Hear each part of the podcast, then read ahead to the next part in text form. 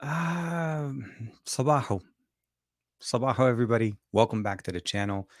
Um, it is Saturday, Saturday morning with tech, uh, Saturday, the 17th of July, two days into well, over the middle of July. Um, I, w- I was I was getting ready to get to start the show, and I was trying to get everything up and, and running. And then um, I, I want to say, of course, uh, Sabah to everybody. I hope you guys are doing well. Everything's going great with you guys. Um, as I was going live, as I, I went into the studio in StreamYard and StreamYard and trying to get everything set up, Sam's in the chat. Good morning. Uh, Simon says Hypno's in there as well. Maz B's in there. Uh, Jay Jetters, uh, Jay Jetters in there as well. Oliver's in there as well. Um, so eh, I, I'm, I'm going to try to preface it and trying to kind of put it in the uh, the the little surprising news that I just found out, um, and and it may not. Um, it, thanks, Sam, uh, Merlin, of course, everybody else. Um, Tesla finally made their uh, their full self driving a subscription model, and I, I wasn't even aware that this was going to happen now. Uh, and I'll say this mostly because as I was getting ready, let me just do this here. Um, can I bring this over? like I said, th- this was not even. uh, I, I did not prepare for this. Uh, and it was mostly, I'll say this, thanks to um, Tech Odyssey, Adam. I don't know if Adam's in the chat yet or not. Um, usually he steps in, uh, jumps in every once in a while. Um, so he posted about it. Obviously, uh, his wife also, uh, uh, Sarah J. Awesome, is also a big um, Tesla fan. So she has, she's had hers. Uh, I think a little over three, a little longer than mine. Uh, I, so she got hers. Um, I watch her content also. She does a lot of great Tesla stuff. Self-driving. Uh, Sam Sam's already vo- vo- vocalizing his uh, his opinion on this one, and I and I agree. There are certain things you need to be understanding. Um, there's no way in hell. Uh, basically, saying is there's no way he's going to want to have a self-driving car. So to, to kind of preface it this before we get in too far, this is not fully fully autonomous self-driving. Um, it, this is pure much the current model of fel- uh, of self-driving, which means Tesla is no longer going to try to give you the option of being able to buy it, right? Self driving has been something that Tesla cars have had for some time. Um, and uh, Tesla used to charge, I think, was it 5000 7000 Then the latest thing, which is when I was getting my car, was around $10,000. And that's for the package. It means you buy that and you're no longer having to subscribe to it. And that's an option that you're able to do. Um, and essentially, it's a one lump sum. You either add it to the car if you're buying, leasing, or whatever. But that's, again, if you're doing all of those. What happened today and what I saw, hey, Greg, good morning, man is I saw Adam's po- uh, post, and let me see if I can share the screen with you guys real quick. This, this, okay. So the the reason why you're getting this little bit of a, a verklempt kind of look on my face is when I was thinking about getting the car, that was one of the biggest things that they told me about that. This was back in February, and they're like, "We're, we know, we're hearing a lot of rumors. It's going to come out. Is it going to go? Is it going to happen?" And at the end of the day, what they're trying to do right now is this. Um, and I'm not sure if you guys can read this. Let me see. Can I make this bigger? Oh yeah, I think it's right here. Here we are. Go one smaller here. Okay. So the way the subscription essentially is Tesla finally made the announcement of the subscription-based model for full self-driving, but there's two models of this, uh, depending on what your car already has. And of course, the biggest thing is that your car has to have the hardware necessary for full self-driving.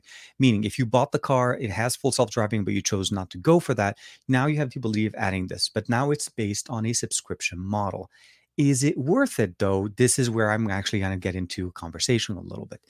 Uh, first and foremost, this is a subscription based model, meaning you pay per month. So, on top of your car monthly payments, this will be a separate subscription. And this is also separate from their internet connection, which is the, uh, the uh, what they call the premium connectivity function.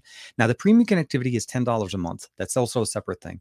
Um, this is essentially what they're calling. If you have enhanced autopilot and you want to go to full self driving, which most 2021 models have, it's going to be 100 bucks a month if you had basic autopilot, an earlier generation of this, which you did not go for the uh, full self, uh, the uh, the enhanced autopilot, which by the way was a separate package on its own. So if you went with the, you already had a basic, you could upgrade to the enhanced, and then from there on. So, but if you didn't do the upgrade and you're basically just paying for the regular car without any of those um, augmented features, you're basically going to be paying two hundred dollars extra a month that's a lot of money for a subscription based service for a, a function don't get me wrong you you had the opportunity to buy it at some point and i'm I'm not 100% sure yet uh, if this is going to be a uh, you're still able to buy it.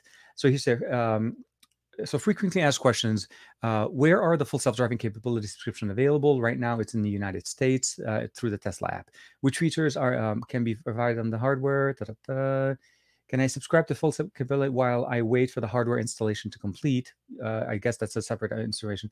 Can I cancel my subscription? You can cancel your full self-driving uh, compatibility subscription at any time from the Tesla app through your account. Monthly subscription payment will not be prorated after the cancellation is processed. Your full self-driving capability features will be rem- uh, uh, are, uh, remain for the current billing cycle. So, short answer is you're able to get that. so are first encrypted client available? Uh, no, so you can't try it, and you have to subscribe to it and pay, and it is not uh, refundable. So again, so what I'm trying to say essentially is this is a big news. This is a big big news for Tesla owners or anybody that was looking in to get into a Tesla because of the full self driving functionality. Uh, uh, Andrew Andrew's in the chat as well. Uh, Jermaine's in there. Mark uh, Sad Sad. uh, Alan, Alan, welcome, man. Uh, Greg in there. Uh, hey, Jermaine dude, Jermaine kicking us off, kicking us off with a with a nice um yes uh so uh, you know what? Let's let's shift the conversation. First thank you very much for for the super chat man. I, I love that um, and let's let's start talking about some Xperia stuff. Again, the the Tesla things, it's a big announcement. I'll, I'll touch base a little bit more on that. But it was seriously as I was going in, I saw uh, so Adam tweeted at me earlier, and then I saw his tweet, and I was about to go back into it, so I went to his profile, um, and then sure enough, I see his tweet uh, that he, you know, obviously he signed up his wife for it. So I guess um, she did not have the full self driving.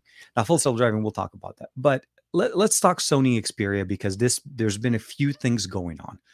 Um, first things first, there is a delay in the launch, at least in the US market. I don't know if it's been confirmed yet in the European market or not. Originally, we were supposed to get the Xperia 1 Mark III in the US um, on the 19th of August shipping. So pre orders have already started. So you're able to go in there and put in your pre orders, sign up and get the, the promotion, the free earbuds, the free uh, you know Call of Duty CP points but the launch date or the availability, meaning people were going to start getting hardware around the 19th of August, and that was the anticipated date. Today is the 17th, so roughly about a month from now. Sony's website on uh, the Sony Xperia website, and let me see if I'm able to pull that up correctly. Um, has now well so if you're if you if you were pre-ordering it directly there you can see now that the the actual availability date or the ship date has moved a couple times within the last week it was at one point showing September 3rd, so we already moved into September. And this morning, if I'm not mistaken, it said it was around the 28th or the 30th. Uh, I do need to bring that up because I think it's. Uh, hold on, let me see here. I can bring up the link. Uh, so th- the short answer is, it seems like there's some delay issues. It could be hardware comp- uh, hardware availability, um, also chip shortage. The there is the the last thing I can probably estimate, just for reference. None of this is confirmed by Sony yet, um, other than what I what I can see from their site I can 100% confirm because that part is on their site. You cannot go uh, against what's already available on their website for for pre-order. So let's go ahead and share the screen. Uh, again, thanks very much. Man. Thank you very much, man. Uh, so here, now it says releasing on August 27th. Uh, let me actually, I guess I did not share. So let's go ahead and share. We'll do share. Jump one more time. And here it is. So the launch date where it used to be on August 19th, which was again when it was first available. La- earlier this week, it was saying September 3rd. Now it says August 27th. So there seems to be some delays in the hardware availability of the Xperia 1 Mark III. That's that's something that's going on. On top of the fact right now, um, and I and I did reach out to just to kind of reference for you guys. I did reach out not not regarding this delay, but the conversation, the next conversation, which I'm seeing some articles being posted saying um, Sony will only support uh, the Xperia 1 Mark III for one version of software update, meaning it came out with Android 11, or it's going to be coming out with Android 11, since that's the current version of Android, uh, and it will not be receiving more than just Android 12 because Android 12 was technically be one software update. Now that doesn't speak to um, you know uh, security patch updates uh, support, how many years that's going to be, but one version software update to a uh, to the next version, which more than likely will end up being somewhere in next year's timeframe by the time the software is fine tuned. Um, it's a little bit. I'm not sure if something I think we can. Uh, so it's uh, it's not typical to see something like this. The reason I say this, the Xperia 1 Mark, the Xperia 1, not even the Mark, the Xperia 1 has received Android 10 and Android 11 updates, and that's two software updates. Uh, the Xperia 1 Mark II, uh, Mark II was released with Android, uh, if I'm not mistaken, with Android 10, and then later on received Android 11 because it came out later. So that's already on a one software update. And to my understanding, that received two. So if you're reading these articles and it's concerning, I'm trying to get a confirmation from Sony as to exactly what it is. Uh, there was prior conversations also talking about the fact that you know 4K 120 wasn't running at the same time; that it was either 4K or 120. And then I think there was some other uh, documentations that provided. I'm also reaching out to that for that answer as well. How do I feel about this? This is something that's uh, I, I'm not 100% sure why this would be, and I'm not even actually believing the conversation. I understand that the source of the one software update is based out of uh, uh, I guess a posting in a in a European country site from Sony that that's where they're pulling the data from.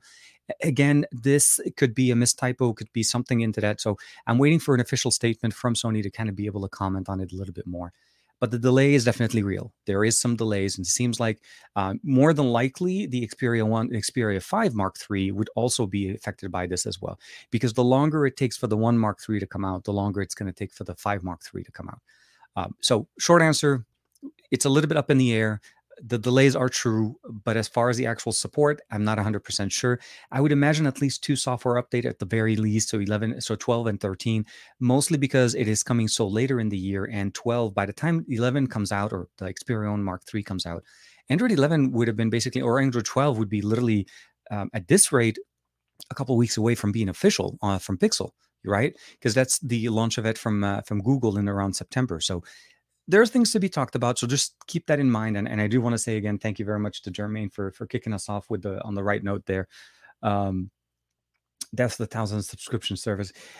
Uh, so yeah uh, kind of jumping back into the uh the, uh, the comment from andrew here from fat produce yeah we're turning into a subscription based uh, kind of a society if you really think about it. The subscription model is so feeding into everything. We everything we want to get is going to be end up being a subscription. You know, like gaming is now an online subscription. Uh, we have a thousand subscription services from different studios, different exclusives, and I understand you can pick and choose what you want. You don't have to subscribe to everything, but are you and i mean i'll ask you guys a question i mean even if it is a tesla or not a tesla would you pay a subscription based service on top of your monthly payment for a car that you're buying would you do that? Or would you rather have it as a as a payment as included uh, something included in your payment?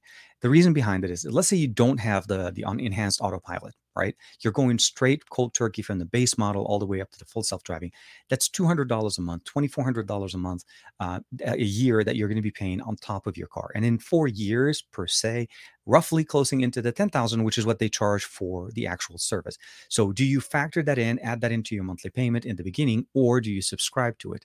I still need to figure out if you're still able to buy it now because if they're switching to subscription model, that may not even be an option anymore. So if you do have the enhanced autopilot, which most of the new sorry, most of the new cars do come with, um, it's a twelve hundred dollars uh, expense that you have to pay. But for everybody else that does have that, and now they've already paid, let's say ten thousand, myself included, which I now feel like I'm in a bad position. I'm making monthly payments on this. Included in that is my full self driving. So uh, those are the things I'm a little bit concerned, and I'd like to know more, I guess, but we'll have to find out. Um, but I'm with you. Uh, Greg is in there as well here, man. Uh, just want to say, okay, I think I'm hitting a whole bunch of people here. Um, oh, Aditya is in the chat, man. Hey, good morning, man. Hope you're doing good. Uh, Geeky Nassim is in there. Hey, good morning, Ranesh. Uh, I think I'm missing a whole bunch of comments. Matt Tyler's in the chat. Uh, Boost Boost Killer's in there. Uh, they want 1,400 euros in Europe. So, okay, I'll, I'll, say this: the price point on the Xperia One Mark III is not. Um, I don't think it's it's not justifiable. I think it truly is a justifiable upgrade from what we had last year again, what I started with, and I've always started with when I talked about the Xperia One Mark III, is you have to understand is you don't have to buy this phone. You don't have to go get this phone. This phone is something that people only want to get when they truly appreciate what it offers and they really want that feature. The 4K 120 frames per second or 120 hertz refresh rate display is a unique feature on the market to date. Um, it has 256 gigs of internal storage, as well as expandable storage, as well as a DAC supported headphone jack, a triple camera setup with four focal lengths, as well as a, a slew of features that you do not find on any other smartphone on the market. Even the best devices on the market do not feature this technology. So, you have to understand also the fact that Sony understands they're not going to be selling these the same way Samsung will sell, let's say, the A series or even some of the S series. S is not one of their popular series. Uh, it's more popular by clicking, but not necessarily by sales. Their A series sells more than their S series or even their their you know Fold or the whatever those series. So the at the end of the day, when you're looking at the price, you're looking because a they're producing them in smaller quantities, but b they're also feeding you the best quality tech that you're able to get for those type of technologies that they're including. So don't get me wrong. I agree with you. It's a lot of money, and I don't think everybody's going to jump onto it. But at the end of the day, if you are going to get it because you appreciate it, you're definitely going to be enjoying what you're getting there. So those are the things I always say, uh, especially when it comes down to Sony tech. Uh, Jay Jetter is saying, uh, TK, I watched a certain tech reviewer say Sony Xperia 1 Mark III is weird and that the t- uh, 4K 120, for, uh, 220 hertz is overkill. I was like, how is how is it weird and overkill? You're right.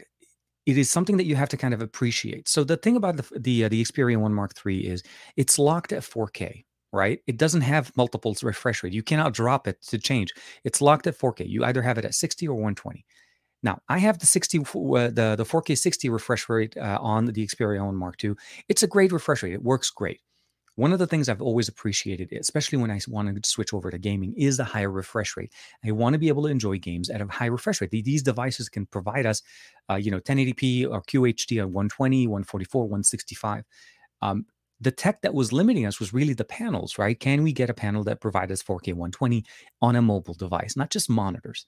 So that's what we're getting here so when i look at it realistically is uh, and somebody says this is overkill you know what? That's what sony does. Sony does something and when they do it they do it to the best that they can. They're not going to give you a halfway solution. If they could provide us a 4k 120 last year we would have received a 4k 120 xperia 1 mark ii that wasn't the tech that was available. We had the 1 mark ii at 4k 60 and the 5 mark ii at uh, 1080p 120 now we have 4K 120, and you still have the ability of getting to the 5 uh, Mark III, which will still give us 1080p, one, uh, 1080p 120, where the 1 Mark III will give us 4K 120. Taking that, that, that experience from content consumption, content creation, as well as gaming, so it becomes more of a trifecta. Now, add the fact that we have front facing speakers that are better, louder than last year's speakers, also the headphone jack, as well as the wireless charging, reverse wireless charging. There's a whole bunch of things to be said about this device.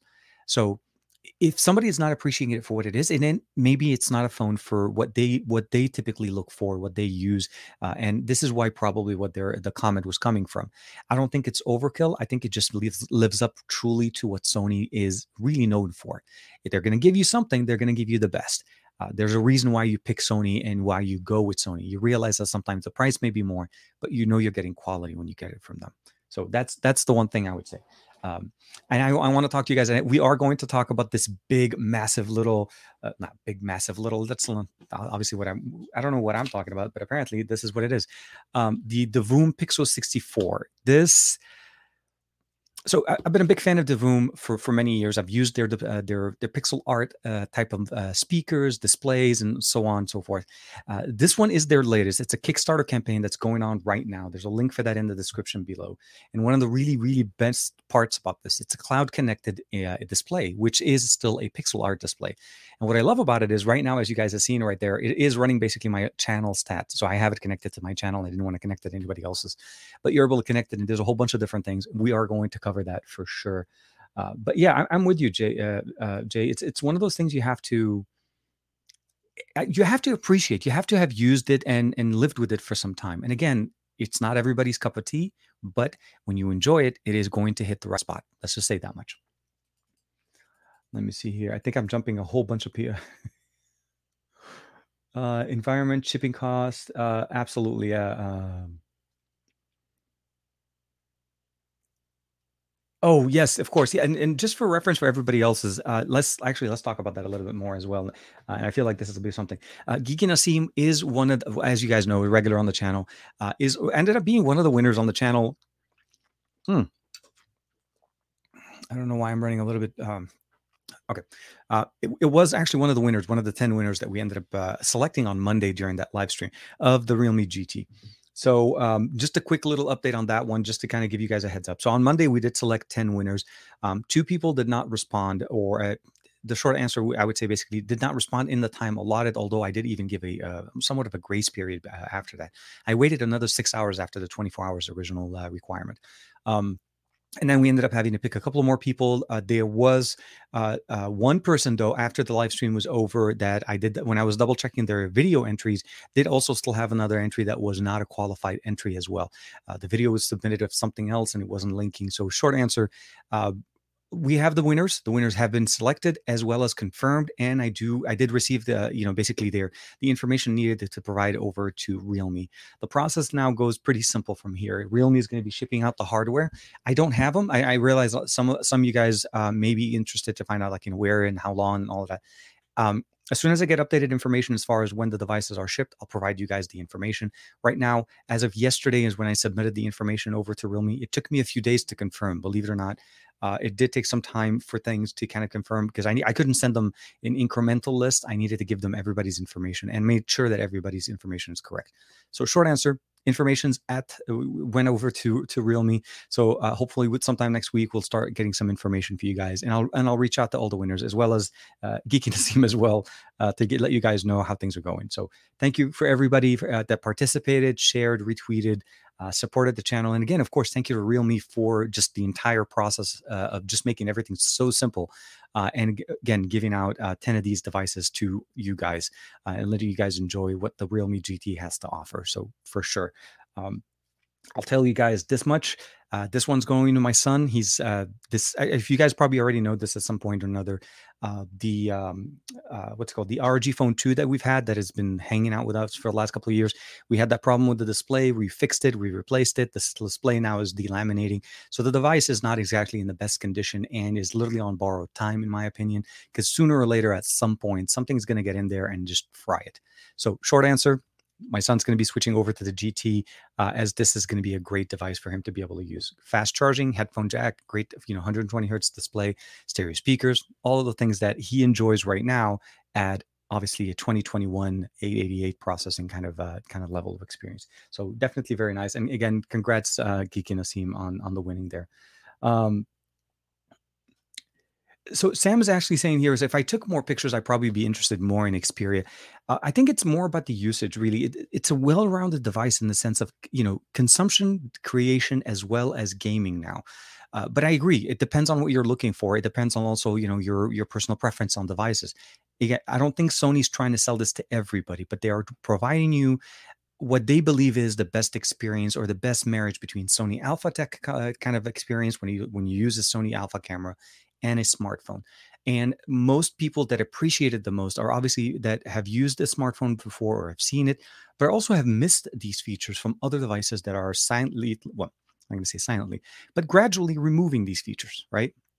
LG was one of the other big uh, big players that used to help us have eh, you know a good quality experience with a headphone jack and so on and we no longer have that experience. Sony literally ends up being now the only person doing it uh, and still providing us that flagship experience on the smartphone with a very unique piece of tech and that is that display. So you have to appreciate again what what, what they offer there and for me I, I really like it.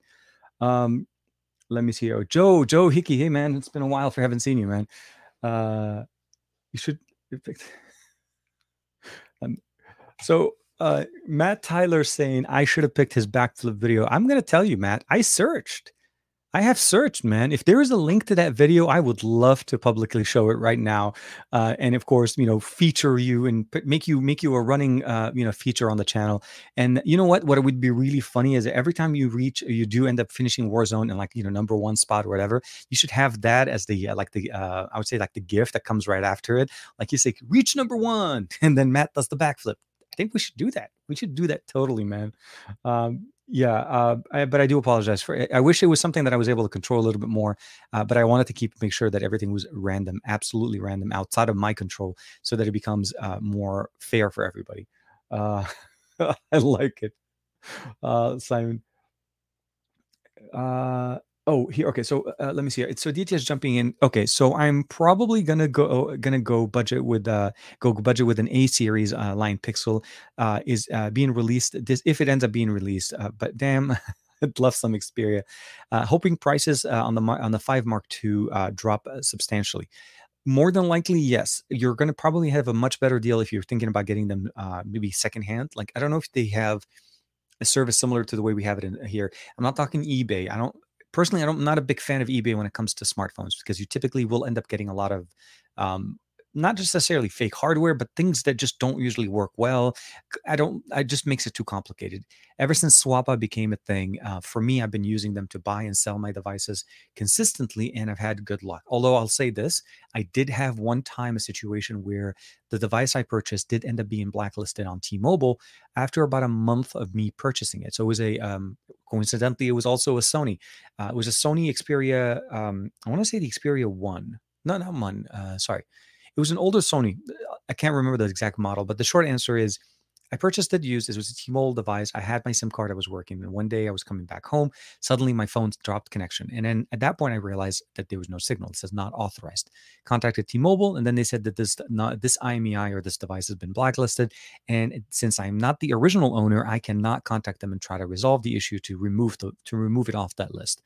So, short answer, I did work with uh, Swappa, and they actually were able to not only get me to get, obviously to return the device, they supported it, and I was able to get my money back from this experience. So, the short answer is that's the level of support and and the, and the customer service that I got used to with Swappa that I haven't been able to see. And you know, eBay is not going to be helping us out to that level. Eh, their support is very automated and it is very tedious and so on. So, short answer, if there's something like that, uh, Aditya, I think that would be helpful for you on the Xperia 5 Mark II, as you then you're able to get a good used experience. I know um, I think a lot of us like the 5 Mark II mostly because of the smaller size, also the fact that it has a higher refresh rate.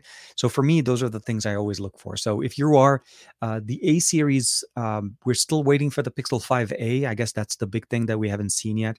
There's been some FCC uh, filings a few weeks back showing us that the 5A is coming.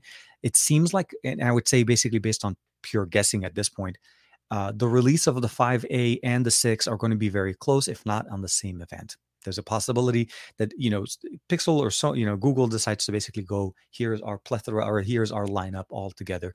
Um, although I feel like the 5A should have its own place because I feel like a lot of people that go for the 5A um, are not necessarily thinking of the six. They're probably just looking for a new mid ranger, something that can provide them a, a good, uh, all of the benefits of Pixels experiences at a much lower price, uh, but not necessarily having to take, you know, take it, take some of the effect or some of the, uh, I would say the eyeballs off of the six. Maybe that's a better way to say it. Uh, let's see what else we have here. Jitters. Absolutely. Jay Jetters congratulating all the winners, of course. Uh, it, I appreciate it, man. Uh, yeah. And, the, and the, the, thing about it is I'm, I'm working on trying to get more, more uh, giveaways done on the channel as well. That's the other thing, thing about it. Uh, I don't mind doing giveaways. The biggest thing, I'll, I'll be very frank with you guys. It's not that I don't like doing giveaways. It's the logistical part that comes after the giveaway that typically ends up becoming a little bit of a, a process.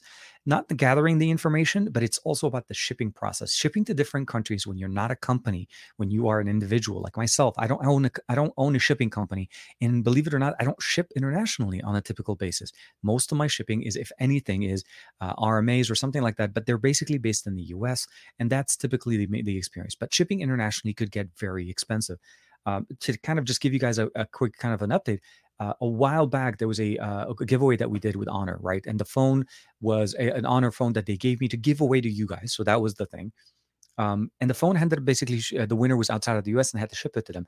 But just to let you know that that device cost me $175 to ship.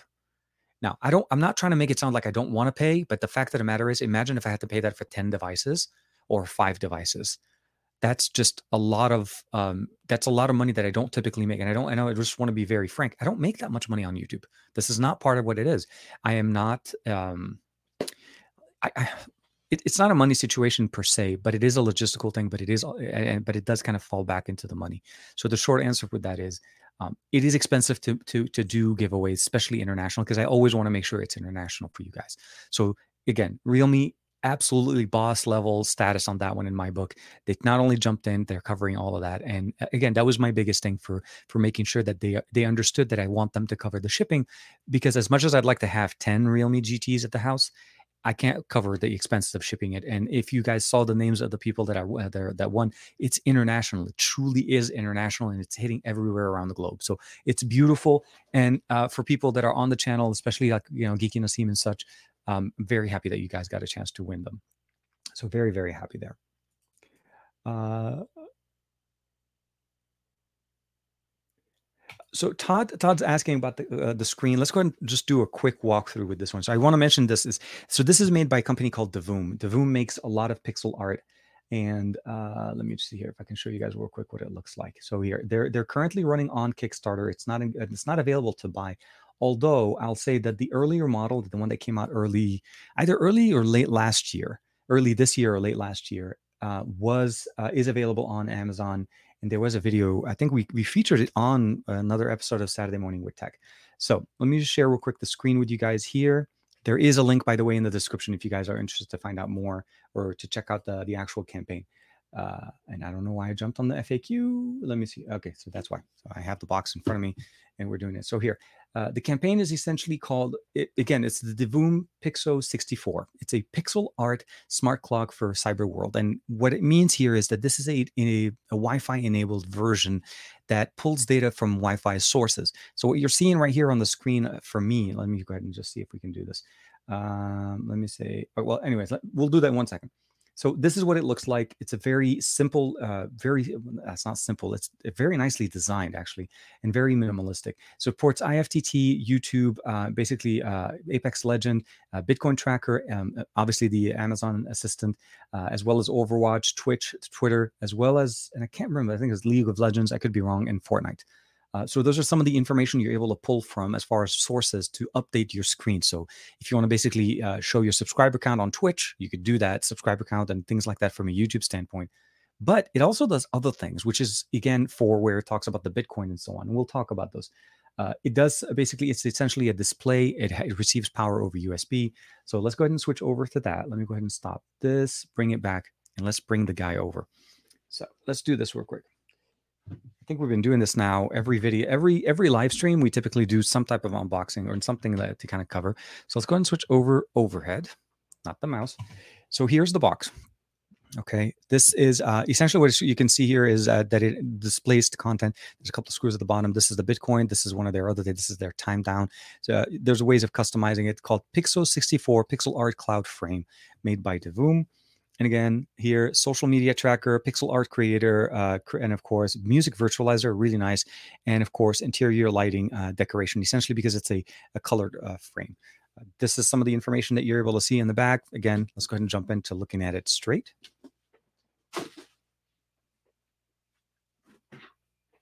So uh, right now, I'm powering it from a power bank just to make it portable. But before I was actually using it, uh, I had it connected directly into a USB port.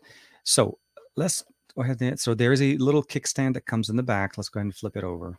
So here's the back, the Voom model. This actually houses right very nicely present. And if you want to use it, you just basically pull it up. And then there's a little bit of a kickstand here that you put it on the bottom. And sorry, now I'm doing it and I can't do it on screen. So it ends up becoming like a little stand and it just stands up very nicely.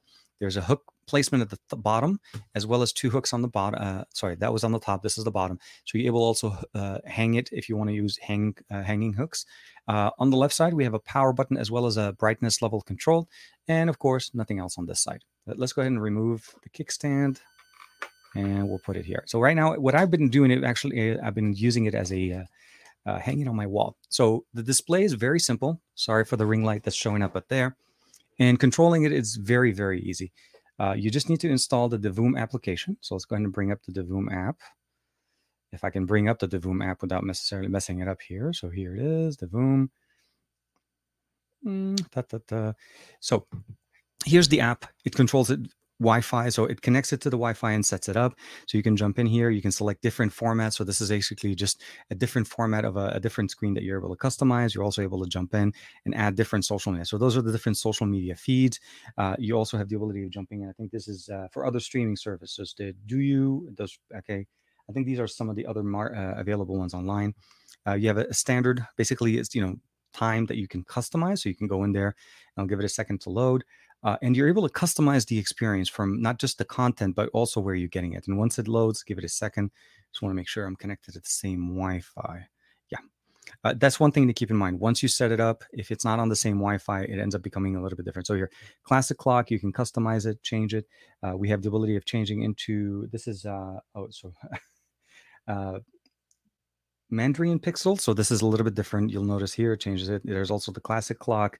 Uh, there, if I'm not mistaken, this one is yeah, this one is the the different animals so you can definitely play around with it and there's a whole bunch of different things that you can do the one thing i did want to show you guys here real quick on the bitcoin so if you're if you're if you love to track the price of bitcoin this is the current price of bitcoin right now 31740 on uh, and the timing i need to fix because it's still synced to the wrong time but uh, you're also able to jump into different timing here uh, different options and uh, or here so like here this is cyber currency uh, so you have uh, it just shows different coins showing up the different timeline uh, stock market here. You can customize it. You can go in and jump in and then customize the different stocks. So if you're big, again, with Tesla, uh, you can add that in there and of course make track uh, track all of that information. So very nice. And it sits really on the wall. That's the beautiful thing about it and you can seriously change it anywhere and everywhere you want. There's a whole bunch of different things that you can also add into it here.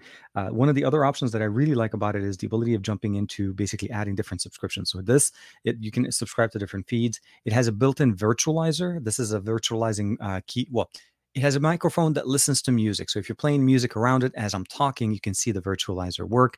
Uh, you can see different options here with this, this, little cat jumping in. And as I talk more, the cubes get bigger. And as if I talk a little softer, it goes better. And again, you can customize it there. Uh, it has some additional options here to add custom uh, designs. You can also jump in, if I'm not mistaken, here. Let's see. Uh, where is it here? So a device. So you can customize the device location, uh, the tag, the metric. If you can change it from Celsius to Fahrenheit, startup logo, boot display animation, all of those things that you can customize as well. Uh, and that's one of the really main things that I really like about it is it's just it's simple to customize and easy to set up. Uh, let me see here. What else do we have here? So we have the virtualizer custom one, custom two. Again, very very simple, very easy to set up, um, and just really like one of the one of the more fun things to do and it works really great for like a pixel art. So setting it up uh, it uses any power source like usb again is what it, uh, what i've been using it so let's go ahead and go back here. We'll jump back. I want to go back to galleria here. So went back to the stock. And um, we'll go ahead and customize let me go ahead and put that back here. So discover a lot of a lot of different options. Let's just say that much. There's a whole bunch of different options, and you can actually create your own. That's the other part that I like about it. So here, clocks, and we're gonna go back to the YouTube channel. I'll give it a second, and I'm gonna bring back this, put it back at the bottom. it's really nice, and just put it back. Here we go.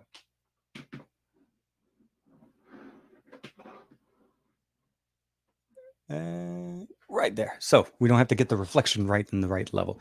So Todd, hopefully that was uh, a good, uh, a good representation of what the Divoom pixel art is going to be able. The Pixoo 64, sorry, uh, they're they're always they always use the pixel title in there as well. So hope you guys enjoyed that. Um, hold on. Uh, so uh, uh, the Reaper Black, I'm trying to get my hands on on, on one of the Vivo's X60s yet. Uh, I haven't been able to kind of work it out yet. So I'm, as soon as I do, I'll definitely be able to put that in there. Uh, Yes, so uh, definitely fed into my uh, my thing. I'm a I, we have cats at home, so uh, Omar is definitely enjoying the the, the pixel art uh, configurations there, and uh, I'm actually going to let him design one of the new faces that we can put there.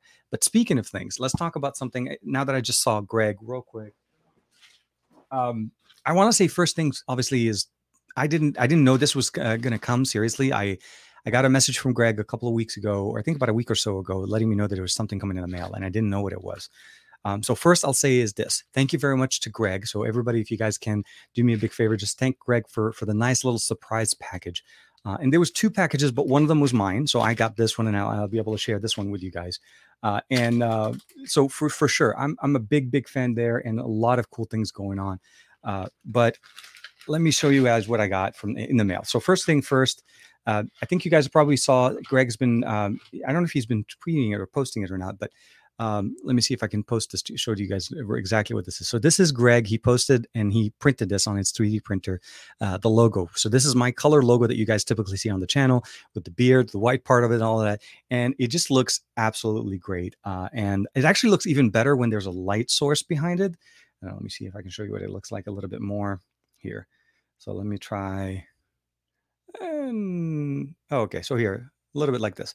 You can see it adds a little bit more of the uh, the uh, the I guess the shading to it. So let me give it yeah right there. So the shading of it gets a little bit better when there's a light source behind it.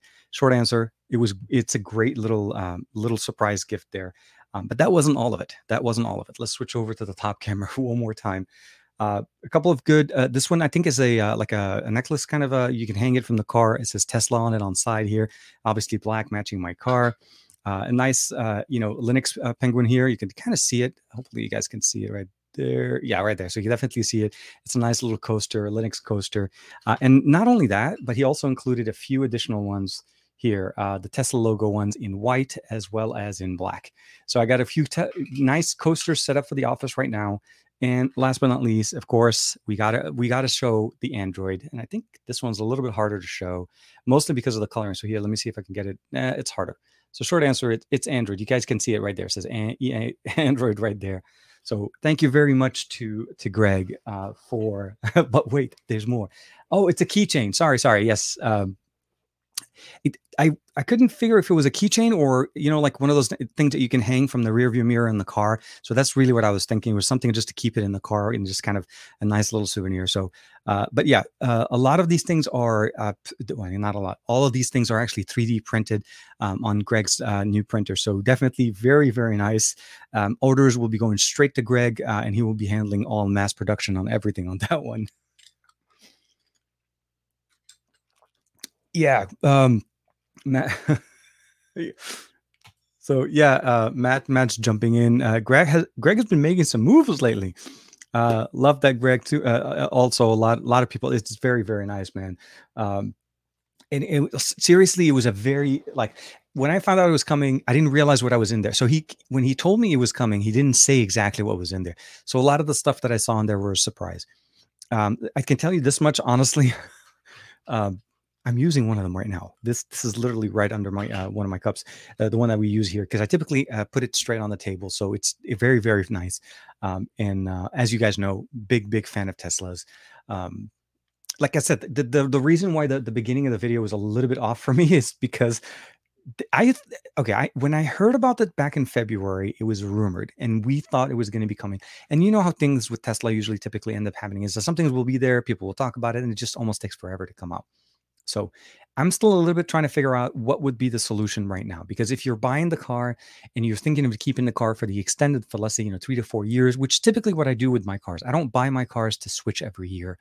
I typically will last three to four years. So if I was to say that, that if I break it up over the four years of lifespan that I'm probably going to go with, the reality is, I think it's probably going to be breaking even. I don't have to make extra payments, and I do have it.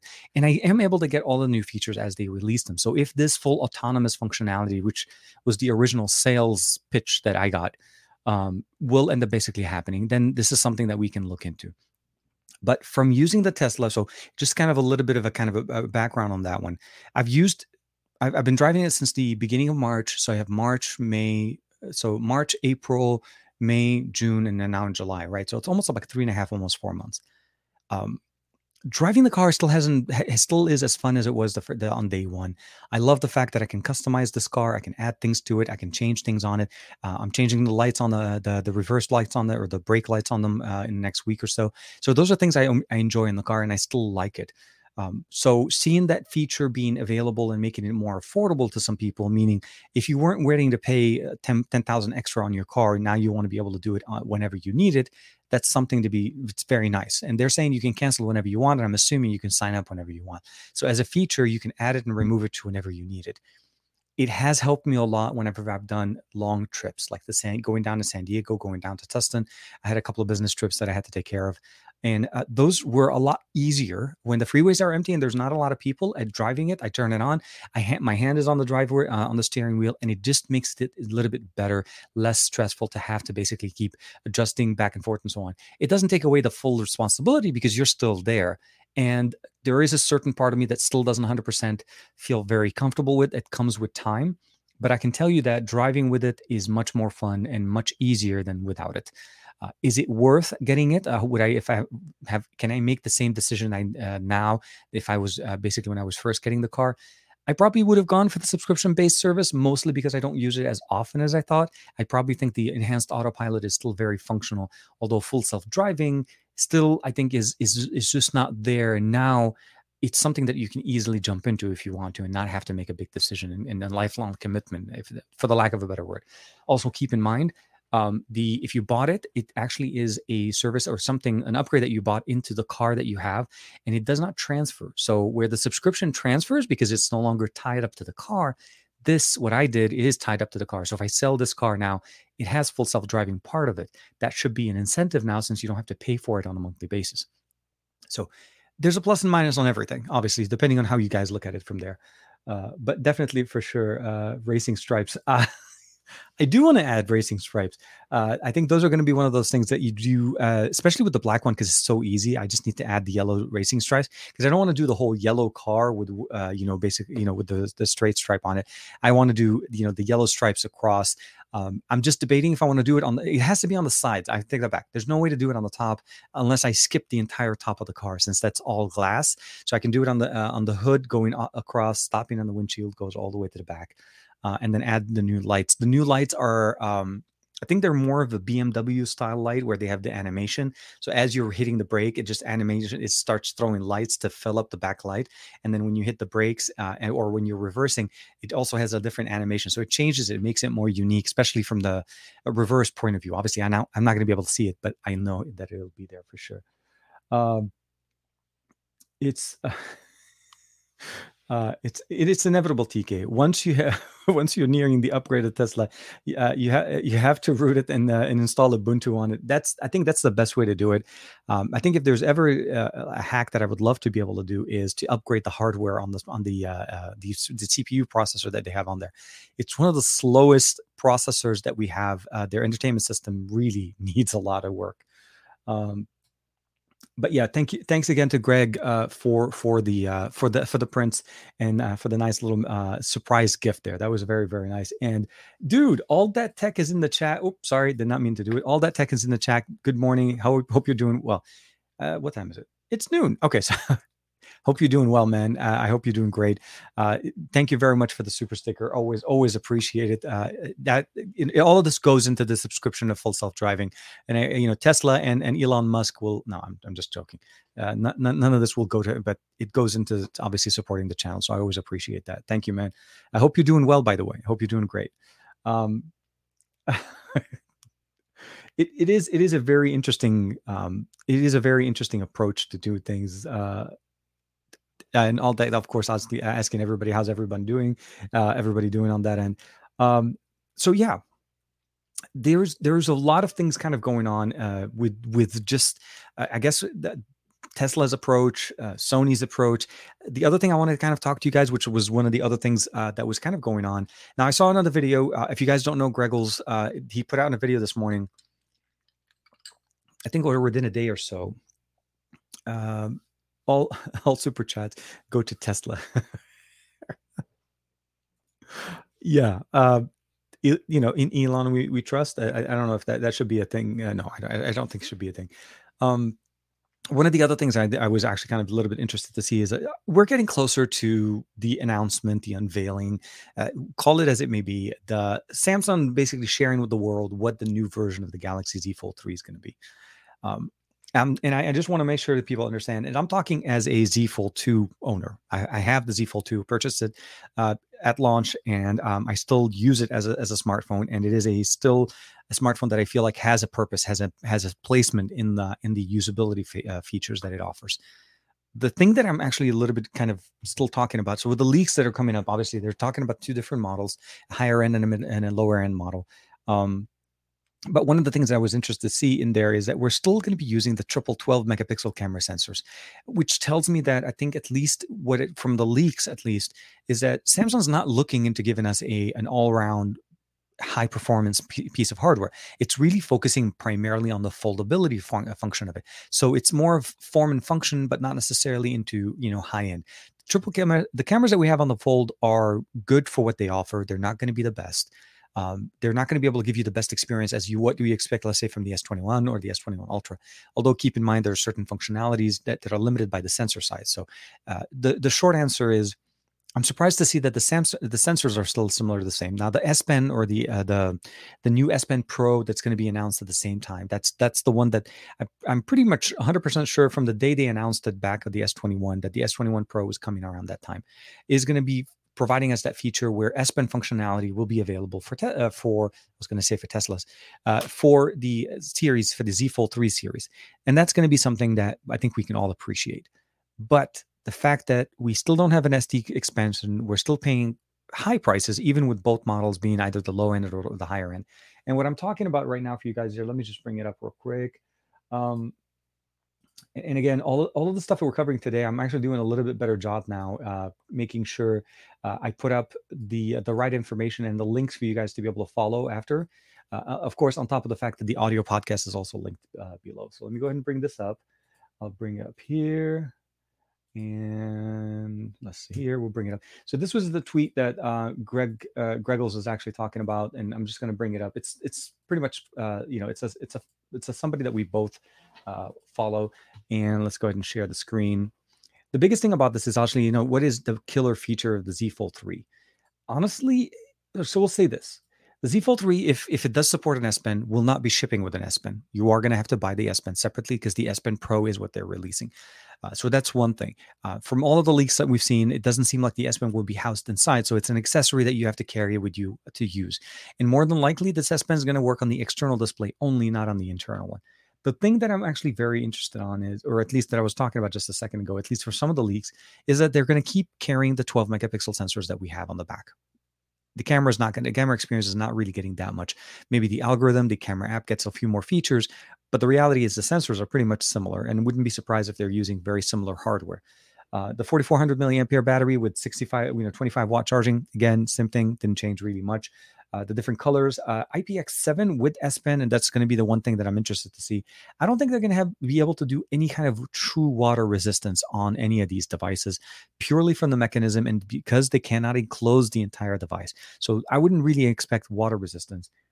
But at least from what we're looking here, slightly bigger display, higher quality resolution, 120 hertz on both displays from the back. From the leaks, I I, I would basically kind of you know take these with massive grain of salt uh, mostly because you know Samsung hasn't officially made these available or uh, announcements uh, you know public yet, and all of the things that we're looking at right now are leaks. Uh, I mean, the whole you know um, Nintendo Switch um, OLED panel, the uh, the Nintendo Switch OLED was a massive leak, kind of gone wrong, where everybody thought it was the Switch Pro, and in reality turned up to be more of a uh, slightly optimized version of the existing Switch, slightly bigger display, not a massively j- a big jump, still 720p, still for the most part it provides the same experience with a better UI element. Um, uh, where the passport uh, will sit against. uh, it is going to be very interesting. Uh, finally got into the live stream. Hey man, see, oh man, welcome man. It, it is one of those interesting. Uh, Hazim is in the chat again. Uh, Hazim is one of the uh, one of the other guys as well. Uh, Jimmy Fire Dragon. Uh, why are they using the Snapdragon 855? So I think it's a, remind, a remainder uh, of some of the chipsets they use on the first generation Fold, which I'm not 100% sure why they would why they would do.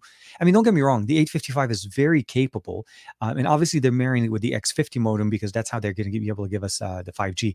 That modem or that chipset did not have 5G built into it. The 865 was the first one, but they did. Um, I want to say uh, OnePlus did that with the um, uh, what is it called? Uh, the McLaren Edition 5G. So in, in the US, the OnePlus 7T Pro, the 7T Pro McLaren Edition had 5G, and that was because they added uh, there was a, few, a version difference here where they added the X50 modem to support 5G. So I think it's a cost savings, cost benefit. If they have the chipset, they're able to jump into it. If they don't, then it's something that they're still able to source apparently because the 855 is two years old. I mean, we're in literally in the middle of 888 uh, next month uh, honor made the announcement that they're going to be uh, launching the uh, the magic 3 globally on the 12th i don't know if you guys saw the uh, the uh, the post over on xda um, the short answer is i think there's a lot of things going on and we are already at the at the cusp of the 888 plus not even just the 888 it's a cost savings if they have the hardware from the original problems that they had with the 855 version of the Fold, then this could be basically a way for them to produce them. Realizing that, again, foldables are not going to sell as much as regular devices. So they're not really worried about these things flying off the shelves in like thousands and thousands. They're going to release them in certain batches. And I think the reality, it's all going to come down to pricing and function.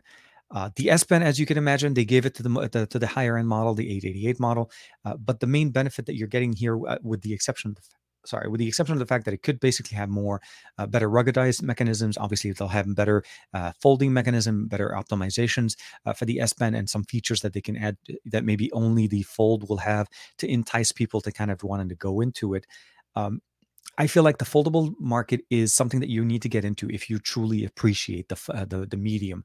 Um, this is a thicker phone. This is a thicker phone, regardless of what which what format you're using. If you're using it closed, it's a thicker phone. If you're using it open, it's still a thicker phone because it doesn't fit anything else that you're using, and it's a lot wider than everything else. So this is not going to fit into a car holder. This is not going to fit into navigation the way you normally think of it. It needs a tablet holder. Uh, I'm anticipating. I'm really excited to see what they're offering if they truly are able to deliver on some of these things. Uh, I think the 888 and the 865 are very close in performance. So overall, I think from the daily things that we do, I'm not gonna. I'm not anticipating higher, uh, like this earth-shattering performance boost that we're going to be looking. More than likely, this is going to end up coming into the bigger display, the technology that we have, hopefully better panels, and the fact that we're going to be having 120 hertz on everything. So if you can look at that from that aspect, I think that's really where you're going to get the best experience. Um, I'm I can't wait to see what comes out. I'm more than likely obviously going to be upgrading, trading in my default three, uh, sorry, the two for the three. Uh, but again, I'm really excited to see that we are getting an update, and they're also looking at having a more affordable version, which could be something that I think more people will consider at a lower price. Uh, not necessarily that you'd wanted low quality, you wanted good quality, but a more affordable, so a tailored experience. Maybe that's where the 855 comes in. Uh, the other crazy thing is that the camera hardware seems to be uh, to be better on the cheaper model. So I think it's the enticing factor, right? They're trying to kind of uh, entice you because if you notice also that the internal storage seem to be doubled what is available on the big one. Again, treat this as a massive grain of salt. More than likely, there'll be higher storage availability.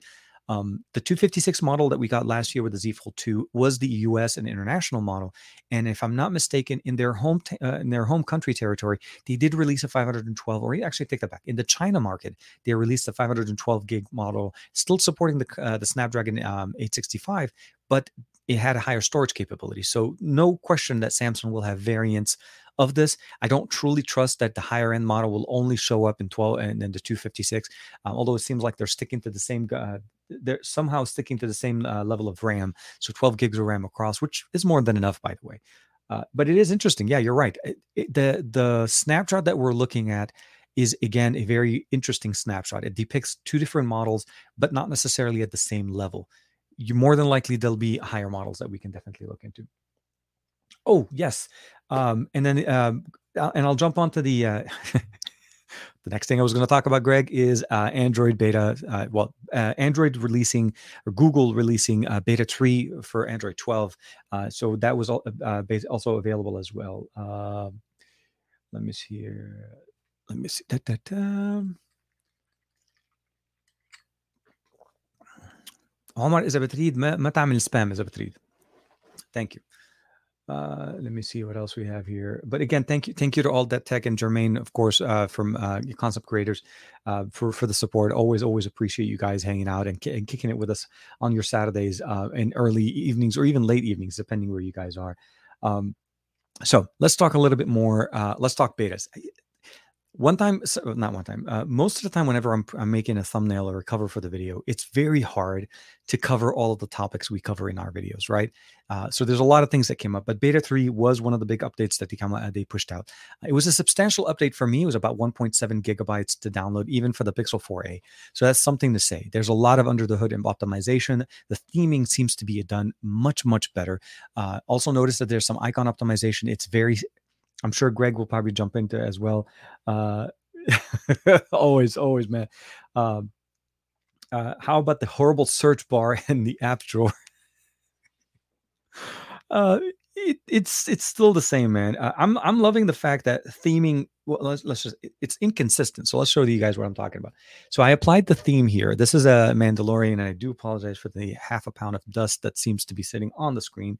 And of course, I just launched YouTube by coincidence but you could see here that there's it's not 100% finished right so uh, the gmail gets themed photos gets themed the dialer messenger google play store chrome the camera app gets themed uh, but if you switch over to the second screen let's go ahead and bring it over you notice that hangout doesn't have it twitter doesn't have it uh, and of course not everything gets themed correctly and if you go into the themes uh, the app drawer which i think uh, joe's actually talking about none of it is themed. So there are some things that are still needing to be done and to be worked on. But the theming, the colors though on the notification panel are definitely much much better.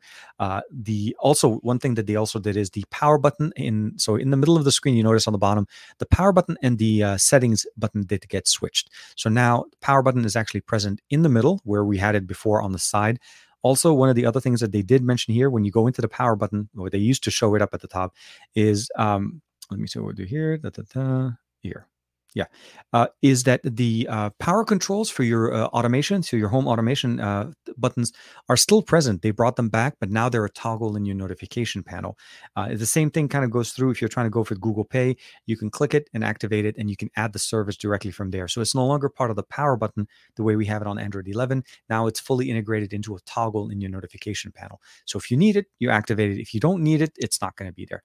Pressing and holding the power button does the exact same thing, just brings this up, and you still have access to the notification shape to kind of put that in. So a few optimizations. I didn't get a chance to spend a lot of time. I don't know if you guys, if Joe and um, yes, yes, you can definitely customize the colors. Hold on, let's bring that up here. So you go into the settings, you go under customizing, so you, or you can actually just go, you know, in there. So um, and what he's talking about essentially is that bottom section here where you're able to customize the colors on the button. So you can change it by changing the wallpaper or you can go in there and customize the colors based on your preference and you can select them and apply them in system wide also themed icons is also an option here. You can see that present. Themed icons dark theme is also applied there. So in the theme section you can customize all of this. And you can do this directly by just pressing and holding on the uh, on the background and going into wallpaper styles or going into the settings tab. So um, it's definitely a visual optimization, a massive visual bump, and uh, basically the theming engine is uh, seems like it's almost 100%, with the exception of third-party apps uh, for theming on the icon. So I'm I'm waiting for that one. Uh, you can view uh, disable the the, G, the Google Assistant uh, when swiping from the corner. Ah, okay, so that's a new one. Did not know that was there. Okay, let's see here. Can we do? Let me see here. Ah, okay. Let me see. Here. Can I? I guess I, I need to go into to customize that because that wasn't something I can I can customize yet. Um, I don't think it's something you can actually customize by just swiping it and selecting it. It doesn't seem, yeah, but that's good. Yeah, um, you can view and disable the, uh, the Google Assistant when swiping it from the corner. So those are the, that's one of the other options you're able to do, or you can now do that. Uh, there's a few more bug fixes and so on. Actually, let me see here if the um, the dashboard has been added. That was one thing I was looking forward from the last update. So under permissions, uh, not notifications. We'll go here under security, and then we're going to go into where is it? Uh, da, da, da, where is it? Permission manager. Let me jump in here. Let's just yeah. So pa pa pa. Here and uh, uh okay, we'll give it a second. I don't know why it's taking. Uh, so app permission contact here. We're gonna jump in here. Okay, I don't know why. Okay, it's supposed to be under security. Oh, safety? No, because they did they did change a few things here. Privacy is under privacy, permission manager, and then we're gonna go. Okay, they didn't add the dashboard yet because that. Oh, here it is privacy privacy dashboard. Take that back. Okay, so now they did bring in the, the, privacy dashboard as well. Now it's actually an option that is uh, built in directly. It used to be something that we needed to activate before. So a lot of little optimization. Uh, I don't I don't go through everything yet. Um, Golan Lavi is saying, "Hey man, how you doing? Hope you're doing well." Uh, is Nova, Nova Launcher optimized for gestures in Android 12 yet? Um, I haven't had a chance to install it. Uh, actually, I take that back. I do have it installed. I just haven't activated it because I typically don't launch because I want to be very f- aware of what's going on with Android 12. I didn't activate uh, Nova on this one, and that's mostly because I don't typically do that. But uh, I think the bug that I, uh, if I'm not mistaken, the bug that um, Joe is talking about. So if you guys look at the the icon right there at the top, right now, if you see it right there next to my finger, it's a little bit orangey, right? The moment I click it to actually search, give it a second, you notice right there, it turned into the standard blue uh, coloring in there. So let's go ahead and do no, because I think I do have, uh, okay, I do, but I don't have it installed. So I have to install it on this one. I don't have it set up yet. Um, I would imagine at some point, once Android 12 is officially available, uh, when Nova releases it, the other thing I probably would say is double check if you're having any problems with the beta. Check the beta versions of Nova Prime. Uh, they typically do have more optimizations and better options, and they typically release them more frequently than the standard channel. So sign up for the beta if you're interested to check it out. But I, I will definitely check that out and make sure to cover that in the video. Uh, I didn't go through everything. Uh, okay, so Joe's jumping in. So, um, so if you wish, uh, you can disable the Google Assistant uh, from coming up when you swipe up in the corner. I think uh, they found a lot of people were accidentally bringing up the assistant up. It depends on where you're doing it. You're right. Uh, I've kind of mastered the ability because most of the time it's literally a corner. So I just have to swipe from the corner and it works. Uh, and I can tell you that it works perfectly even on Samsung devices, devices that are not uh, running the Pixel launcher and running Nova Prime. So that actually does work. Uh, but the ability of disabling it, I think that's a nice option to have as well. Uh, I have Microsoft Launcher on my Pixel. you also have your, uh, don't you have the same launcher uh, running on your, what's it called, on your Duo as well, which surprisingly uh, recently was on Woot again uh, for a very ridiculously low price. Uh, Simon says, Hypno says, uh, yeah, the corner swipe is definitely a pain. Um, I'll say this it's something it's an option for us to be able to launch the assistant. I typically use the voice activation so i have that on for my devices uh, the ones that i'm using as a primary device so other ones i just disable it directly. So the main benefit that we get there is the ability of just initiating the function. But if you end up being and let's say you're, you're in, a, in, a, in, a, in a text situation where you're typing something and you just simply want to be able to bring it it's nice to have and you don't want to blurb the word uh, you know that to bring it up and uh, initiate everybody else's devices. Um, but it's nice that we have an option as well. So I, I like that option as well. Um, sorry. Um, sometimes it doesn't show up. So I think because it, this was a ma- a big push into the optimization with the UI UX elements for the theme engine, there's some issues going on. I, again, uh, the the minor switching or the minor theming of the applic- of the icons not working on everything, and the swipe down, like you said, when you're not getting it, those are typical things you'd expect from a beta. I think to this point, though, we've been pampered, or I guess we feel like a, a little bit more. Um, how, how do I say this? Uh, we've been lucky that the first alpha and the first two betas have been relatively bug free. Let's just say that. It's been working really nice. So those are things that I was very happy with and I really appreciated. And I think we were bound to have a few hiccups here and there. It's still usable, it's still very stable. I think it's just something to keep in mind. And, and for me, every once in a while, Gmail just crashes. Like I'm in Gmail, I select the option to, uh, to create a message and it does crash on me. So I just have to open it up again and it works. So little minor things like that. But again, this was never intended to be a daily driver the way they advertised it uh, and the new and the full version should be coming out in about a month and a half. Or could be maybe roughly two months. I mean middle of september that would be to about two months from where we are. Uh, oh yes. So let's let's see real quick here. Um, so Golan Levy saying, "Hey, the OnePlus Nord 2 seems to be a great value for the money because uh, uh, the sensors uh, from the from the 9 series and the two speakers and the 90 hertz. Um, and I think there's a lot of things to be said with the Nord line. So this is the Nord 2, a successor to what we had last year, which was the Nord, uh, it was running the 765. This year, if I think if I'm seeing it correctly, uh, Simon says Hypno was mentioning also the fact that it's going to be running the Dimensity 1200. The Dimensity 1200, I, I, haven't had a device that runs the Dimensity 1200 yet, but I've been using the Dimensity 1100 on some devices that I received. Uh, like I think, if I'm not mistaken, uh, the Infinix was running the 1100, and I think um, Honor was also uh, starting to use them the short answer is Dimensity is a very, very, um, it's a very uh, leap forward for uh, MediaTek when it comes down to their processing and what they're able to do. So those are things I really appreciate. The 1200 is very capable. Uh, I would probably say closer to the 855, maybe close to the 865, somewhere between those two processors from Qualcomm, from the performance fa- uh, factor, and you're not going to be disappointed. So yeah, the Nord 2 is a definite powerhouse, um, and I think uh, for the lack of a better word. Um, OnePlus has pretty much adopted 90 hertz on almost everything. And and I say that because the N200, not the Nord 2, but the N200 5G in the US runs at 90 hertz uh, refresh rate. And again, this is a 5G smartphone uh, intended for budget uh, conscious people when they're looking for a smartphone from in the US that works on T-Mobile, Metro, and all of that. So very nice. And I think OnePlus definitely is focusing on speed. I think 90 hertz is achievable, uh, especially at the 1080p resolution. Put that one back there. Uh, but yeah, no, for sure. And I think this was a comment that I saw from yeah from Simon, uh, what they were talking about the the the processor, the 1200, very very capable. Uh, and I the Duo, I love that. Sam, uh, always always appreciated. Uh, I will say this: I hope Juan is having a great time uh, in you know driving and you know being with the family, and I hope he's feeling better, especially with his voice, and hopefully he gets his voice back for next week's for SGGQA on Monday. So we'll have to see how that goes. Um, let me see here. Simon says so. Uh, Nord Nord budget phone is running the MediaTek flagship SoC. That's that is man. What's what's it like? Something like a- absolutely. You're close, and I love it. Aditya, absolutely right in that point as well.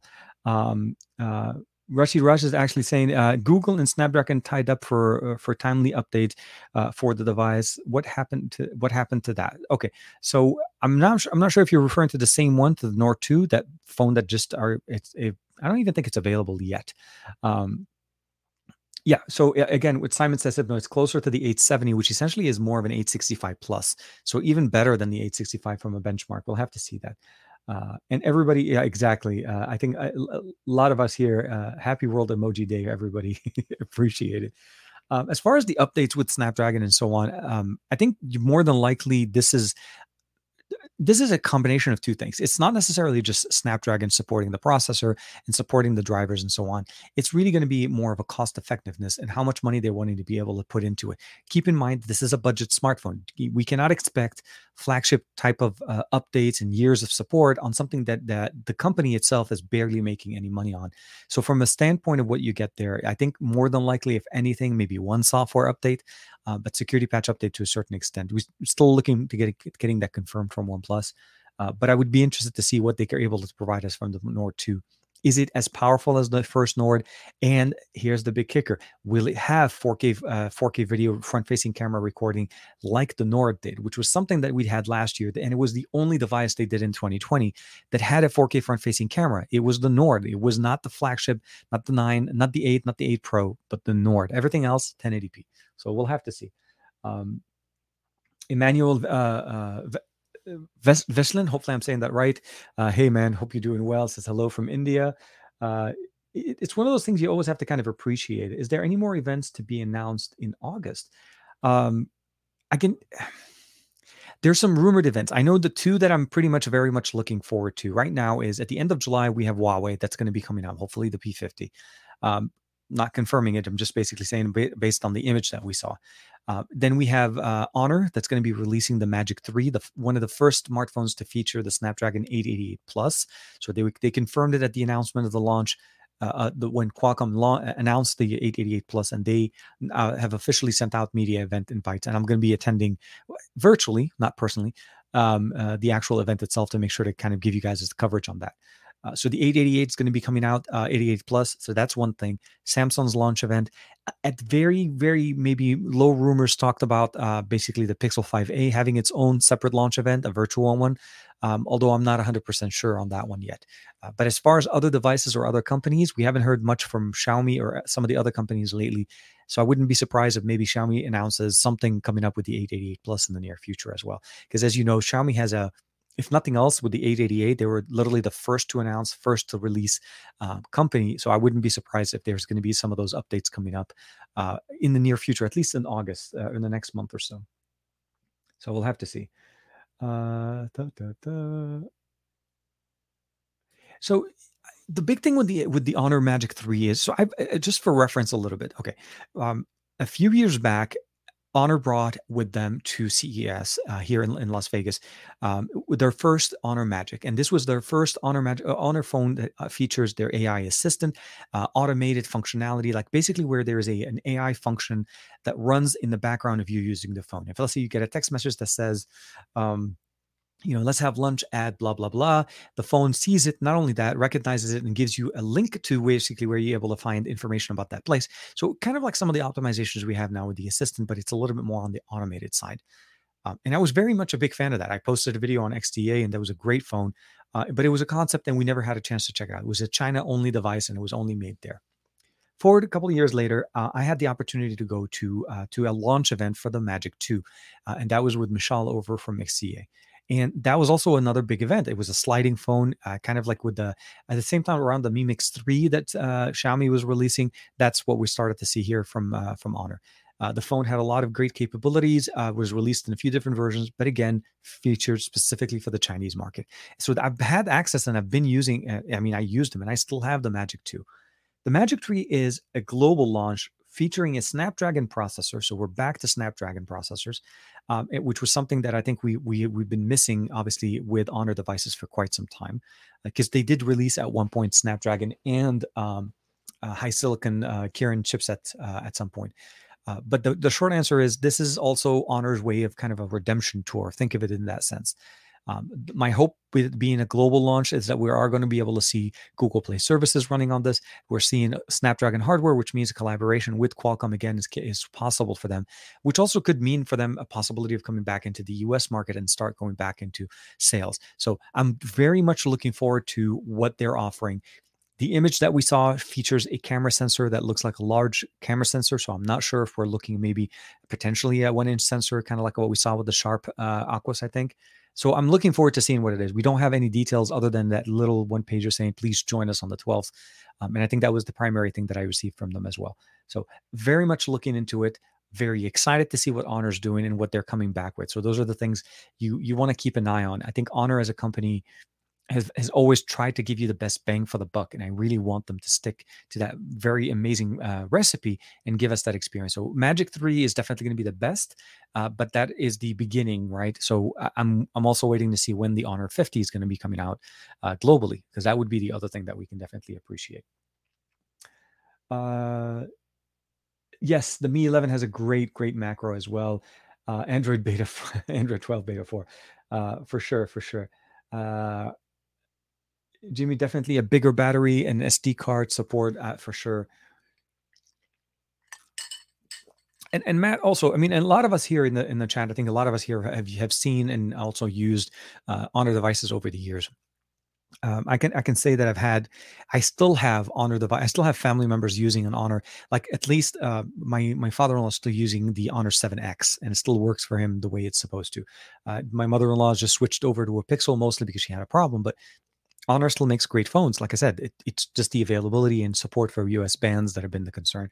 Uh, and then again, we'll we'll have to see how it kind of comes back. Uh, ho- hopefully, it comes back in the in the near future. So let me see what else is going on here. Um, uh, yeah, same sound. We couldn't uh, wrap my head around uh, considering the uh, they're banned from Qualcomm chips and MediaTek chips as well. Uh, so they they're actually uh, they did re- uh, they were releasing devices with MediaTek uh, a couple weeks ago or so. I want to see. Not uh, like I need. I want to say they re- announced MediaTek chipsets on their devices uh, before this. So it's the the the main thing that changed here from last from where they were and where they are now is they are no longer part of uh, Qualcomm. Uh, it's not Qualcomm. They're no longer part of the Huawei umbrella of companies. So they're no longer a subsidiary of Huawei, and their devices are going to be running under their own. So they're their own company now. They've veered off, and that's what's allowing them to be able to work a little bit more. Uh, the big thing that we haven't seen though is them coming back to the global market with Google Play services. Now, Qualcomm coming back into the table, MediaTek coming into the, uh, to the equation are big factors in here because now they're shifting away from Kirin, and uh, we are we're not hearing any devices being released with their Kirin processor. So again, short answer: the goal is obviously to get them back, uh, get get things running, and uh, getting everybody to be able to enjoy Honor devices, as as they still have a very robust ecosystem that has been growing, and they've launched devices and and, and different hardware across not just in the U uh, in in Europe but also in China. So this is something that they're still working on and getting better. Um, oh, here's a quick question. So. Um, Bandwagon uh, 240 is asking me is which carrier is your Realme GT running on? Uh, in the US, sorry, uh, I live in Los Angeles, so been, I've been using T-Mobile in my area. So T-Mobile, uh, I haven't been able to catch 5G, but I have been able to get uh, a decent 4G LTE connectivity in certain areas. On average, for the most part, I fluctuate between HSPA plus and 4G LTE, but no 5G. So it does not catch on the 5G technology here. And I think it's purely because it wasn't really meant for the uh, US market. But uh, depending on where you are, 4G LTE can be very fast or almost as fast as 5G. Uh, maybe not as much with the you know uh, the signal uh, strength when you're getting into side of buildings and so on, but it still works pretty fine, pretty pretty well. Uh, and again. Um, for what I needed it, it did the exactly what I needed it. you know, on T-Mobile, it worked well. although I will say though, be aware that it may not um, before purchasing a GT or before purchasing the, the device, make sure that the area that you're in, T-Mobile supports those bands. Because I'm I'm almost tempted to say somebody corrected me at some point and said that uh, band 19 wasn't supported and in, for that in their area it wouldn't even have worked because t-mobile only services that band in that area so depending where you are you want to be able to double check uh, it is it is very much in the same line of when you import a device from another country uh, there are going to be some connectivity differences between what it was intended and what it has um, yes thank you greg uh, i pretty much use T, AT&T and T-Mobile uh, as as uh, on average, but T-Mobile uh, more. Uh, so T-Mobile, I have a few more devices on, and AT&T typically just runs on one of my devices. I only have one SIM with them, uh, but yeah, typically it's T-Mobile, and that's usually what I get. Uh, referring to my comment, is the P50 is a rumored to have the Snapdragon chip. so oh, so that's what I think. sorry, so you guys were talking about that one. Um, I'd be interested to see if that happens. I'd be interested to see if Qualcomm is uh, not just Qualcomm, but if uh, Huawei decides to drop Kirin, because that's been their bread and butter for so long. And, and to a certain extent, I feel like the Kirin was a very good competitor to the Qualcomm processor. So if they do end up going with the P50, we'll have to see how that goes. Uh, I haven't heard any word, any specific word into what is going on. Uh, waterproofing is, is, a make or break it for me with the Z Fold 3. Uh, those are going to be interesting. Anything that has moving parts will always have a challenge when it comes to waterproofing. And because of because of the level of flexibility the oled the open compartments again we still have compartments here in the or ability for certain particles of dust to get in. So for them to be able to give you truly ip68 or ip65 or that type of level of water and dust resistance uh, the device would truly be end up having to be either entirely encased but still water resistant it's it's going to be very interested to to to kind of give you that experience. I'm almost tempted to say is maybe they can have a rating for it when it's closed but it's that's not a functional thing because this device begs to be opened right? You, you want to be able to use the full display on it uh, not because that the it, outside display is not good uh, it's typically a low resolution but it's also a funky format right? It's not the same as the big full experience that you want to get on a fold so or a foldable device. So I, am interested to see how they how they kind of round it. Um again this is not I, I don't really feel like this is going to be earth shattering the S Pen function is great. I like the fact that my S21 Ultra supports an S Pen. Do I use an S Pen on it all the time? No.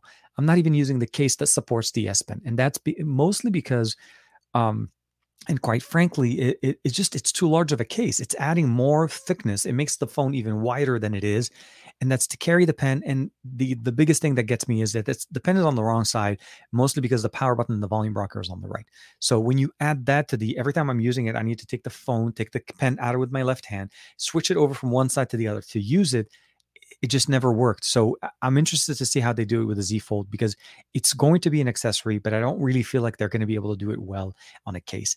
To add thickness to a phone that's already thick by making it wider to add a pen, we'll have to see.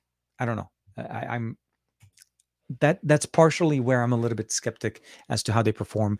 But uh, the good thing is that the S Pen Pro will be backwards compatible even to the S21 Ultra. So you should be able to use it earlier because that's what they made the announcement for it back at the S21 launch is that the S Pen will be released now, which is what we have. And then the S Pen Pro will be featured, uh, will also be coming out later on supporting it. So we'll have to see how that goes in there.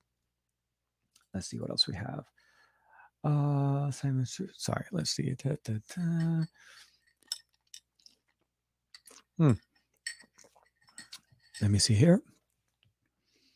Uh, Simon says Hypno Alpha. I mean, Joey, uh, Honor makes good devices and never, uh, but I've have never had and used. Yeah, it's been a few years since I've been here. the The Seven X series was the last time they released, and they've released uh, the Eight and the Nine uh, since then. I, I picked up an Honor 9X when I was in China that one time. When I went over to uh, one of the one of the trips that we were with Huawei, I ended up going into one of their stores. Um, Thanks, buddy. Oh, oh obviously, man, dude. Let me see what else we have. I think the P50 Pro uh, version will have the Kirin chipset uh, in it. I mean, I'm surprised that uh, I'm surprised they're even able to do a Snapdragon P50 with an SD uh, with an SD with a Snapdragon chip. It would be very yeah. Um, I'd like to understand if they're able to get a if they're able to get a Snapdragon chipset chipset into the phone, but not be able to actually work with Google, which makes it a very interesting because Snapdragon is a US base. That was one of their biggest things in the in the past.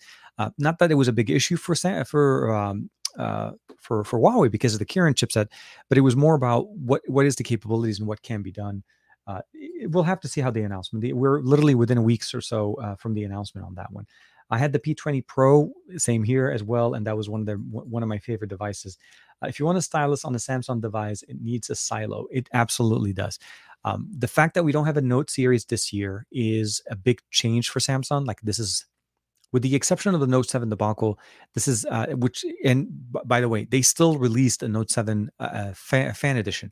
They never really did skip the 7. They re-released the hardware when they fixed the problem with the battery limiting function, functionality, and they still sold the device as a Note 7 fan edition. So in reality, the 7 did actually make it. Um, at the end, but this would be the the one that we don't have, and I think it's mostly because they're realizing is that they're they're branching off the S Pen functionality. I mean, the fact that my S Pen works now on my S21 Ultra, my Tab S7 Plus, and will work on the Z Fold 3 makes this literally the one pen that you end up buying and having it work with you. You don't have to just buy the phone with one pen that actually ends up being a siloed pen inside of the Note.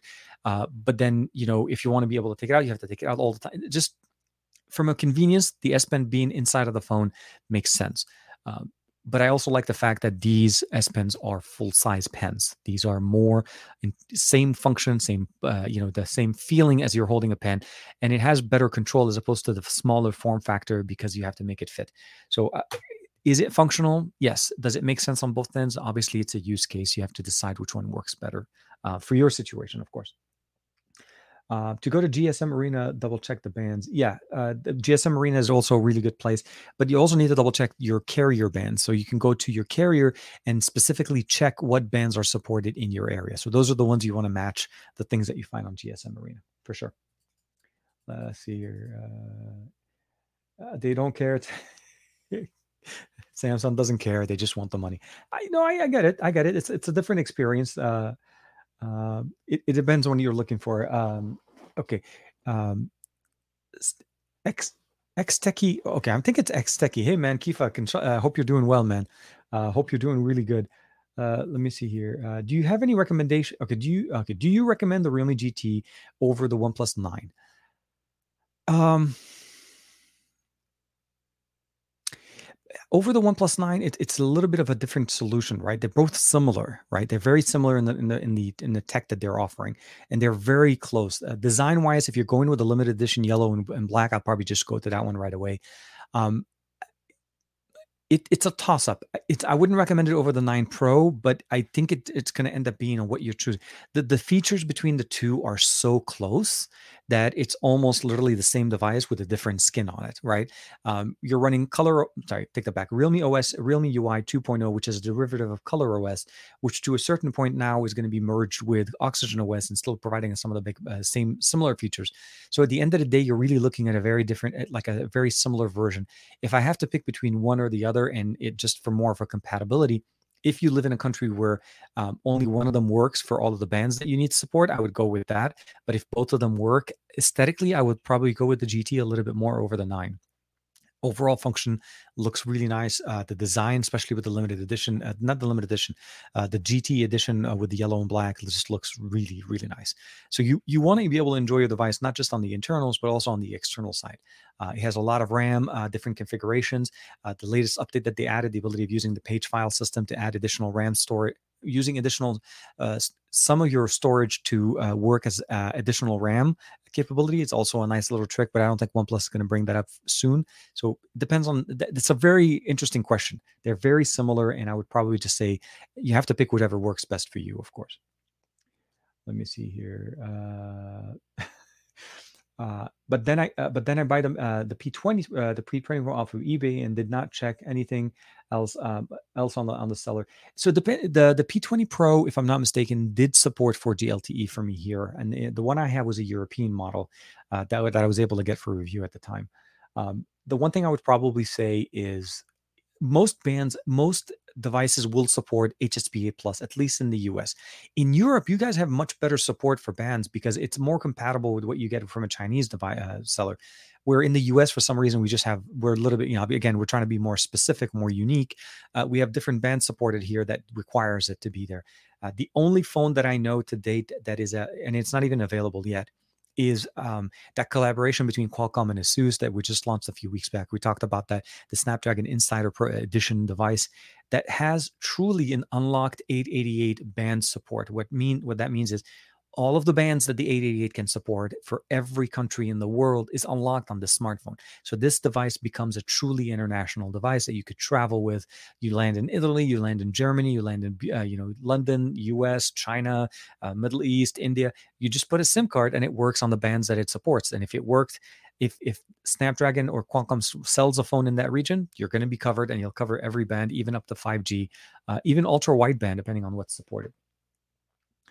Uh, let me see here. Uh, da, da, da. Oh, guys, guys, you guys always got me. You, you, always have me on point and on check. Um, let me see here real quick. Okay, so it is almost that time of the show. I do want to say thank you very much to uh, Simon says Hypno and Joe for reminding me. Uh, we are at about the hour mark of our show. Um, and it, this is typically where we put in uh, the hashtag TK, TKception. So you'll see something like this, what Simon is doing right now. Uh, it, we start putting them in the chat to kind of just show like a nice little uh, visual effect into the show. So if you haven't seen this before, uh, please uh, definitely drop the comment in the in the live stream uh, with the hashtag TKception in there, and then we'll definitely start going through them in a second. So with that being said, that typically kind of starts us off with the closing of the show and how we do it. Um, Unfortunately, we did not have a Saturday, a best of our week, or a Monday uh, SGGQA show. Uh, Juan's having uh, uh, is taking some time to rest and also spend some time with the family, which I think is are definitely not only deserved but also needed for him to kind of get. We need to get Juan back to the uh, the to the you know full uh, full soapbox experience type of um, Juan Carlos that we have, uh, that we love, and, uh, that we love and, and share, and uh, sorry, that we love and appreciate on Mondays SGGQA. So hopefully next week we'll see some uh, better improvements in, in everything in that sense. Um, again, this week has been interesting in the way of some of the information around Sony has been coming up. Uh, the fact that we're hearing uh, potentially only one software update, also the fact that at least in the US, there's been changed uh, the the launch date or the availability date has been changing a few times. Now landing on the 27th, um, and I want to say almost like a few weeks, about a few days ago, it was on the 3rd of September. So chip shortage is an issue, but they also could be because they have them available in specific markets, and that could also be taking some of their demand. Uh, the Xperia 1 Mark III is super popular in China, and they're definitely providing what they can. So we'll have to see how that goes uh, and how that actually ends up impacting the Xperia 5 Mark III. Uh, the Z Fold 3, we are literally weeks away, maybe um, I would say basically not that far from where we are. And at the end of the day, what we're looking at it right now is an updated version of what we have, an updated Z Flip, uh, an S Pen Pro, uh, some obviously the Galaxy Watch uh, supporting the new Wear, uh, Google and Samsung Wear uh, OS that we're going to be all seeing on all of our devices, and I cannot wait to see it on my uh, here on the TicWatch 3 Pro. So a lot of things to be covered. I'm really excited to see what they have. I'm a little bit concerned with the leaks, but I'm hoping again the, the leaks don't cover everything. They give us a snapshot of specific things. And when you compare them to other things, it doesn't really make 100% all of the sense that you wanted to see. So we'll have to see how that goes. Um, Android beta, uh, Android 12 beta 3 is definitely very nice. Uh, a lot more optimizations on the visuals, a lot of heavy work and focus on this. Uh, and I'm really wanting to uh, want to see how other companies and let's say OnePlus and ColorOS and some of the other companies start focusing on that. Um, so we'll have to see how that goes as well. Uh, what else I want to see? Uh, last one, I think, uh, if I'm not mistaken. Oh, and uh, please, if you haven't had a chance to check it out, the Divoom Pixoo 64 is available on Kickstarter from Davoom. Uh, very nice, very functional. If you guys haven't had a chance to check it out, rewind a little bit in, into the beginning of the show, uh, and you'll get a chance to see a quick hands-on and how to set this up. Very nice, very easy to use. Uh, it even has a visual EQ functionality for whenever you're listening to music, similar to the one what the the Nanoleafs are doing at the top, but it's not necessarily in the same function. So what that means essentially is just more visual. And I love the fact that it just keeps updating the data here. So really, really cool. Um, but yes, let's go ahead and do this real quick. We're going to bring it up on this end. I want to say thank you very much to uh, again to uh, Jermaine from Concept Creators and Alt That Tech, of course, for the for the super chat and the super sticker. Uh, you guys always rock as as always. So with that being said, let me see if I can bring it up. Da, da, da. I think because we started with Simon says Hypno at some point. Um, where is it? Where is it? Where is it? You, you guys always, oh man, you guys are amazing. Thank you. Thank you. Thank you. And okay, I can't find it, uh, Simon, but I know I, I had it on the screen just a second ago. So here, we'll start. We'll start up with Joey. So thank you very much to Joey for TKception, TK TK Foodie, uh, Foodie to go, TK Tesla King. Always appreciate it, man. Uh, and uh, Matt Tyler, the man, the myth, the king himself, uh, with Access Online, actually, Access Online TV, that's going to be, uh, he, I think he did go live a couple of times this week. Unfortunately, I wasn't able to join. Uh, so they're starting to uh, bring up more gaming experience on them on Twitch there. So please check that out. Uh, we also have Aditya, the man, the myth, the Mr. Cumberbatch himself, TK Arbe, TKception, uh, TK Super Saiyan. Uh, this time I'm wearing the one that actually has a Super uh, Goku Super Saiyan Rose. This is Goku Black. So I don't know if you guys could see it right here. So uh, it, it was an interesting shirt. I I typically get my tees that have the design on the front. This one has it covered on the back, so everybody behind me can get to enjoy it, and I get to just you know hang out. Um, TKception, Greg, again, thank you very much for all of the souvenirs and nice little gifts there. Uh, the keychain here, as well as uh, the uh, the logo, the updated logo design here, very nice.